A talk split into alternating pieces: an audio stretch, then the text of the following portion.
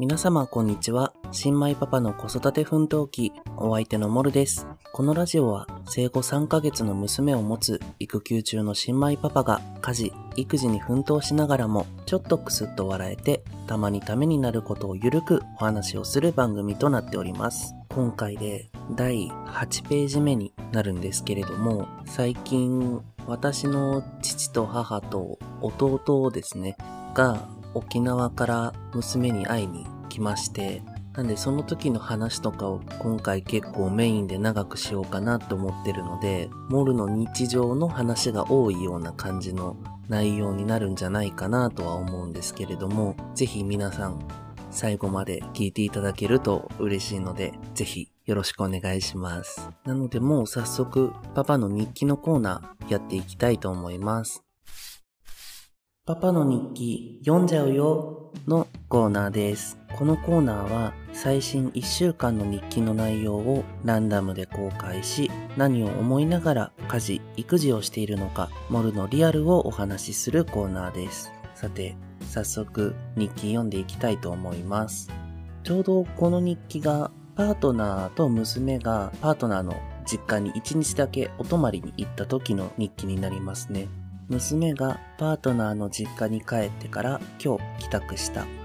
外まで迎えに行ったらチャイルドシートで号泣してた。抱っこしたら泣き止んですぐ寝た。一日会わないだけで重くなったなって感じるし、顔周りにも肉がついてきた気がする。本当にすぐ大きくなっちゃうのね。ゲップさせるときにちょうど首筋に娘の顔がフィットしてめっちゃ首を吸われた。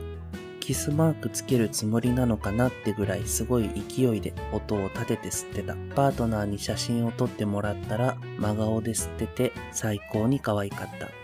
っていうような内容の日記になるんですけれども、ちょうどパートナーが一日実家に娘をまあ喧嘩とかじゃないんですけど、あの、両親に定期的に泊まりに行くように最近なってて、月1ぐらいかな顔見せも含めて。になってて、その日帰宅してからになるんですけど、1日会わないだけで赤ちゃんってどれぐらい成長するんでしょうね。なんか、あ、重って思ったんですよね。抱っこした時に。し、あの、顔周りのお肉が本当に全然違うんですよ。合わないだけでびっくりするぐらい丸々してて、あれこんなに肉お顔周りついてたっけな？っていうぐらいふっくらして、本当にムチムチの赤ちゃんっていう状態になって帰ってきたので、いや、一日の成長ってこんな大きいんだなっていう風にびっくりしたんですけど、ね、その日の夜ですよね。で、ミルクあげてたら、あの、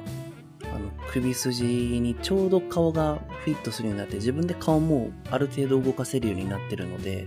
動かすんですけど、あの、音を立てて吸うんですよね。本当にチューチューチューチュー首を吸われるんですけど、いや、本当にそれに関しても今までなかったんですよね。で実家に帰って、一日でなぜかそういう首筋を吸うっていう行為を覚えて帰ってきたので、あの、子供の成長ってすごいなって思いました。いや、本当に写真は真顔で本当に必死で吸ってたので、いや、本当に可愛かったですね。気づかないだけで本当はちょっとずつ成長してるんでしょうね。一日ちょっと距離を空けてみるじゃないですけど、会わなかったら、いや本当に子供の成長って早いんだなって気づかされた日の日記でしたね。はい。ということで、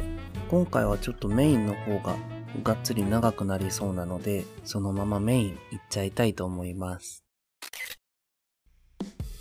新パパを聞いてるみんなアルスタジオのアルです。K です。いや、あるさん、あの、新米パパ奮闘記って、新パパって略すんですか、うん。僕が変えました。いや、勝手に？はい。あ僕ら結構タイトル勝手に変えたりとかそんな企画してやってます。はい、えーそんな僕らが配信しているアルスタジオは、毎週月曜、金曜に、ポッドキャスト、YouTube にて配信中です。はい聞いてね。今回のメインなんですけど、まあ、ご存知の方も多いかもしれないんですけど、最初の自己紹介で言っていたので、沖縄からまあ上京してきて今関東に住んでるんですけど、なんで沖縄の両親と、まだあの弟が沖縄に住んでるので、その3人で娘を見に来るプラス、ちょうどお食い初めの時期だったので一緒にお食い初めもしようということで来たんですけど、娘があんまり人見知り今までしてなかったんですよね。なんですけど、タイミングもあってか、まあ、私の父と母ですよね、に会った時は結構泣いてたんですよね。で、私っ、父とよく顔が似てるって言われるんですよ、周りから。なので、父には結構すぐ慣れたんですよね。もう来てその日中ぐらいにはその日中っていうか、1時間ちょっとぐらいではもう慣れたのかな。顔近づけて声かけるだけでニヤニヤしながら嬉しそうにしてたんですけど、母にだけはあんまりちょっと慣れるまで時間がかかって、丸1日ぐらいかかったのかな？慣れるのに。なんで、2泊3日で、あの、お泊まりも含めて来ていたんですけど、会って2日目ぐらいには娘もまあ、あまり泣かずにいてくれたかなっていう感じですね。だ父にはよくすぐ懐いたのに、母にはあまり懐かなかったっていうのが、母的にはちょっとショックだったらしくって、なんだよちょっと私に懐かないでって。もういいもんって言って、あのギズモのぬいぐるみ抱っこしてましたね。ほらってほら、もう、ギズも抱っこしちゃうんだからねって言いながらギズも抱っこしてたんですけど、横で。まあでも、ね、最後には、本当に人になれるのが早い子だなって思ったんですけど、最後にはあまり泣かずに、二人とも、娘からしたらおじさんに当たる人ですね。にも、おじさん、まあその私の弟は、ちょっとやっぱり抱っこするのは怖かったらしくって、眺めながら声かけたりとかするだけだったんですけど、まあそれでも近づいて遊んでもあんまり泣かずにいてくれたので、いや、それは良かったなと。まあみんなで、娘も多分まだ誰が誰だか分かってないのかもしれないですけど、次会った時にまたね、すぐ慣れてくれるといいなとは思いつつっていう感じなんですが、まあ、今度会うのは多分沖縄に私たちが行く時になるんじゃないかなとは思うので、もう少し大きくなってからですね、帰省も含めて沖縄の雰囲気を娘に味わってもらいたいなと思ってます。で、お食い初めをしたんですけど、そもそも沖縄ってお食い初めの文化がないんですよね。なんで私もやられた経験もないですし、あ、まあ、そりゃそうですよね。やられた経験はないですよね。多分、あの、覚えてないですし、あの、見たこともなかったんですよね。でもまあ、そのこっちの関東の地域差もあるとは思うんですけど、パートナーのところでは、まあ、お食い初めはやるよっていうことだったので、まあ、初めてお食い初め、モルケ全員初の体験をしたわけなんですけれども、あれ結構大変なんですね。まあ、お料理もパートナーがもう全部作ってくれて、あの、人参とかも、あの、花形に可愛く切ったりとか、何品だろう ?4 品？まあ、その後の家族で食べる夕飯の分も含めて4品か5品ぐらい前日の夜から作ってくれてたんですけど、ね、結構作るのにも時間かかりますし、あとね、あげるのは私が抱っこして、私の父と母が交互にあげるっていうのをやってたんですけど、まあ本来のルールとはちょっと違うんでしょうけどね、ある種の儀式だと思ってたんですけど、みんな娘にも慣れてないですし、娘もちょっとぐずり始めるっていうのがあって、あの、おごそかな感じでやるのを想像してたら、はい、はい、はいっていうせかせかした感じで、はい、お赤飯、はい、お吸い物、はい、タイあげて、みたいな感じで、いろいろわちゃわちゃしながらやってたんですけど、あれね、なかなかお赤飯あげて、お吸い物あげて、で、またお赤飯あげて、で、タイあげて、お赤飯あげて、お吸い物あげてっていうのを繰り返して、で、最後に歯がため石っていう、あの、歯が、丈夫な歯が生えますようにっていう石を、まあ、つけるふりを全部するんですけどね。やるわけなんですけど、結構みんなバタバタしながら、おごそかさはゼロでやってた感じでしたね。まあでもあの、初めてそういう文化に触れたわけなんですけど、意味とかも結構調べたんですよね。まあその、なんでお食い初めするのかとか。そしたらあの、なんかいっぱい食べて大きくなってねとか、一生食べ物に困りませんようにとかって